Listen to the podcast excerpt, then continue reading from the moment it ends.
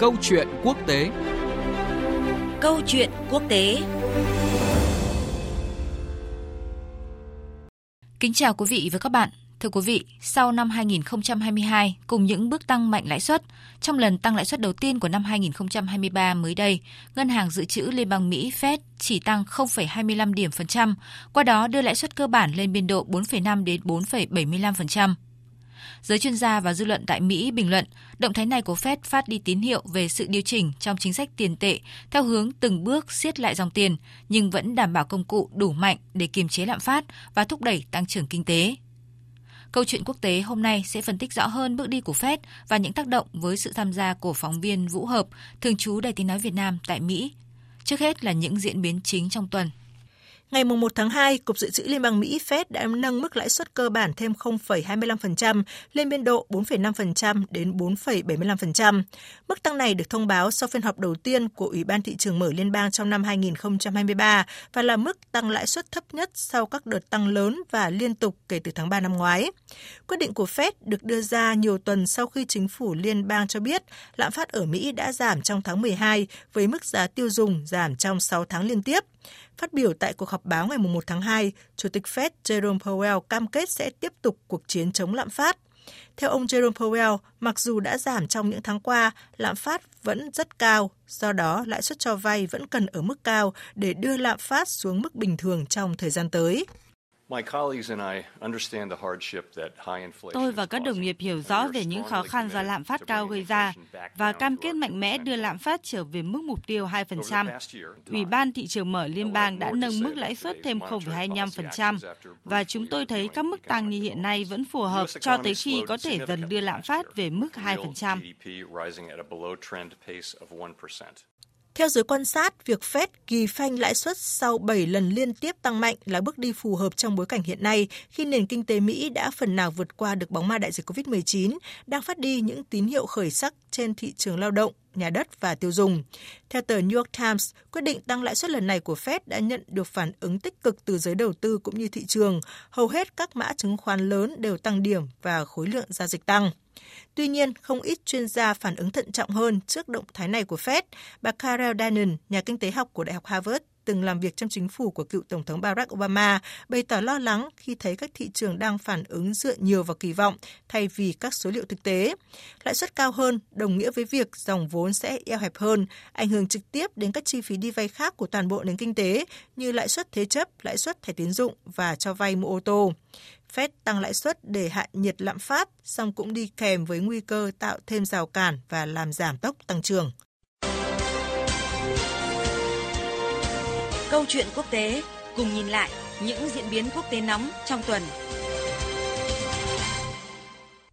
Thưa quý vị, vừa rồi là những diễn biến chính trong tuần qua liên quan đến động thái tăng lãi suất mới nhất của Cục Dự trữ Liên bang Mỹ Fed.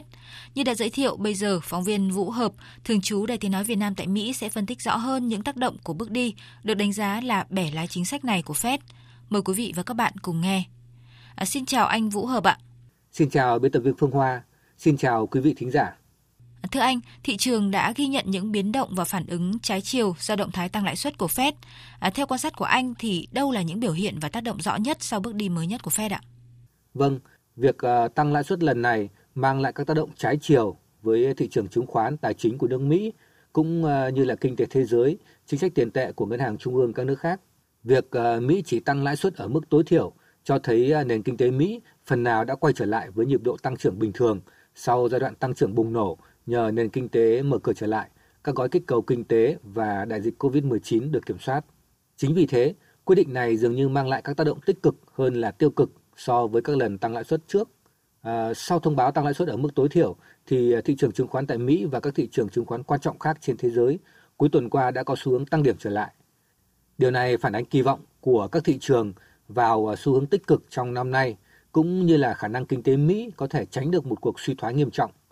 uh, việc tăng lãi suất ở mức thấp và có xu hướng giảm tuần suất trong thời gian tới cũng khiến áp lực tỷ giá đối với các nền kinh tế dựa nhiều vào xuất khẩu giảm đi đáng kể.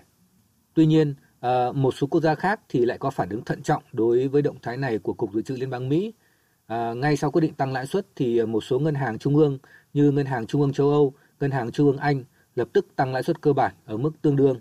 Lãi suất tăng nghĩa là siết chặt dòng tiền, ảnh hưởng trực tiếp đến chi phí đi vay khác của toàn bộ nền kinh tế như là lãi suất thế chấp, lãi suất thẻ tín dụng hay là cho vay tiêu dùng.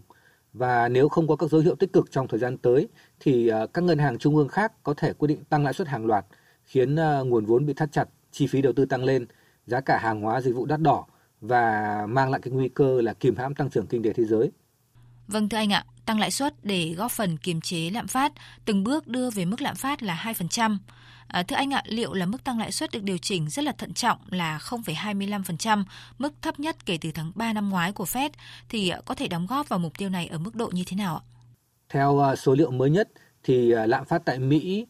đã giảm xuống mức 5% trong tháng 12 năm ngoái so với mức 5,5% của tháng trước đó. Tuy nhiên là mức này thì vẫn cao gấp đôi mức lạm phát kỳ vọng 2%. Mức độ lạm phát không chỉ phụ thuộc vào lãi suất mà còn nhiều yếu tố khác như là giá dầu mỏ, giá lương thực thực phẩm hay là sự ổn định của chuỗi cung ứng toàn cầu. Chính vì thế, việc ờ, Mỹ tăng lãi suất ở mức tối thiểu lần này có thể là không tác động nhiều đến việc giảm lạm phát xuống mức kỳ vọng.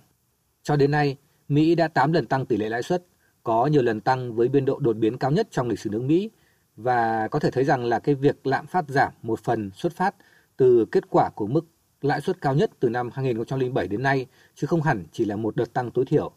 Tác động của đợt tăng lãi suất lần này cũng không nhiều khi ờ, có thể đây là động thái thăm dò của giới chức Cục Dự trữ Liên bang Mỹ về xu hướng lạm phát cũng như là nguy cơ suy thoái trong thời gian tới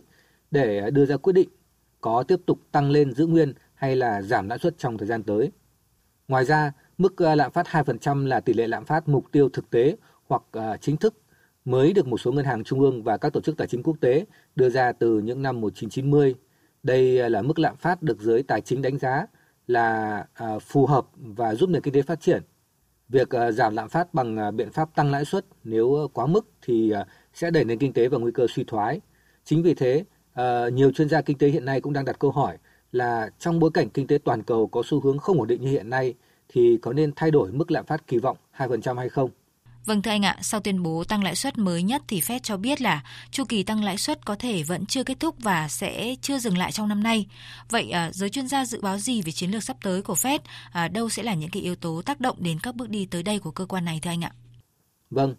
mục tiêu của Cục Dự trữ Liên bang Mỹ hiện nay là tạo ra cái mà giới tài chính gọi là cú hạ cánh mềm cho nền kinh tế Mỹ, nghĩa là vừa kiềm chế được lạm phát trong khi không gây ra tình trạng suy giảm kinh tế nghiêm trọng hoặc à, tình trạng thất nghiệp hàng loạt Chiến lược sắp tới của Cục Dự trữ Liên bang Mỹ có lẽ là không điều chỉnh chính sách tiền tệ một cách mạnh mẽ, ví dụ như là tăng giảm lãi suất với biên độ lớn như trong năm ngoái. Việc áp dụng chiến lược điều chỉnh dần dần sẽ giúp các quan chức nước này có thêm thời gian để đánh giá mức độ cần thiết của ờ, việc tiếp tục tăng lãi suất và thời gian duy trì lãi suất ở mức cao để kiểm soát hoàn toàn lạm phát. Trong thời điểm hiện nay thì ờ, lạm phát tại Mỹ đã chậm đi đáng kể, thị trường việc làm vẫn đang ở mức tốt và không phản ứng quá tiêu cực với các biện pháp thắt chặt chính sách tiền tệ vừa qua. Tăng trưởng kinh tế trong quý 4 năm ngoái đạt ờ, mức 2,9%, mặc dù là giảm 0,3% so với mức tăng trưởng 3,2% của quý trước đó, nhưng ờ, vẫn vượt mức kỳ vọng theo dự tính của giới chuyên gia. Đây là các dấu hiệu cho thấy nền kinh tế Mỹ đang ờ, vận hành gần như là theo tính toán của Cục Dự trữ Liên bang Mỹ trong thời gian vừa qua và cũng không có lý do gì để giới chức Mỹ thay đổi chính sách này. Để quyết định đưa ra các biện pháp tiếp theo thì ờ, giới chức Mỹ không chỉ tính toán đến các yếu tố trong nước mà còn phải tính toán đến các yếu tố bên ngoài. À, quyết định lãi suất sẽ dựa trên các yếu tố như là tình hình tài chính, kinh tế, à, nguy cơ suy thoái, độ trễ chính sách, ảnh hưởng của lãi suất cao đến thị trường việc làm, à, sức mua của người tiêu dùng hay là chỉ số tâm lý thị trường. Một yếu tố quan trọng đang được dư luận chờ đợi là chỉ số lạm phát tại Mỹ trong tháng 1 năm nay dự kiến sẽ được công bố vào giữa tháng này. Bên cạnh đó thì à, giới chức Mỹ cũng phải tính toán đến à, tác động và xu hướng của cuộc chiến à, Nga-Ukraine đang diễn biến căng thẳng, à, việc nền kinh tế Trung Quốc mở cửa trở lại sau đại dịch COVID-19, thậm chí là bạo lực leo thang tại Trung Đông tác động đến thị trường dầu mỏ toàn cầu. À, vâng ạ, cảm ơn anh Vũ Hợp với những thông tin và phân tích vừa rồi. Thưa quý vị, tới đây chương trình Câu chuyện quốc tế cũng xin dừng lại. Cảm ơn quý vị và các bạn đã chú ý theo dõi. Xin chào và hẹn gặp lại.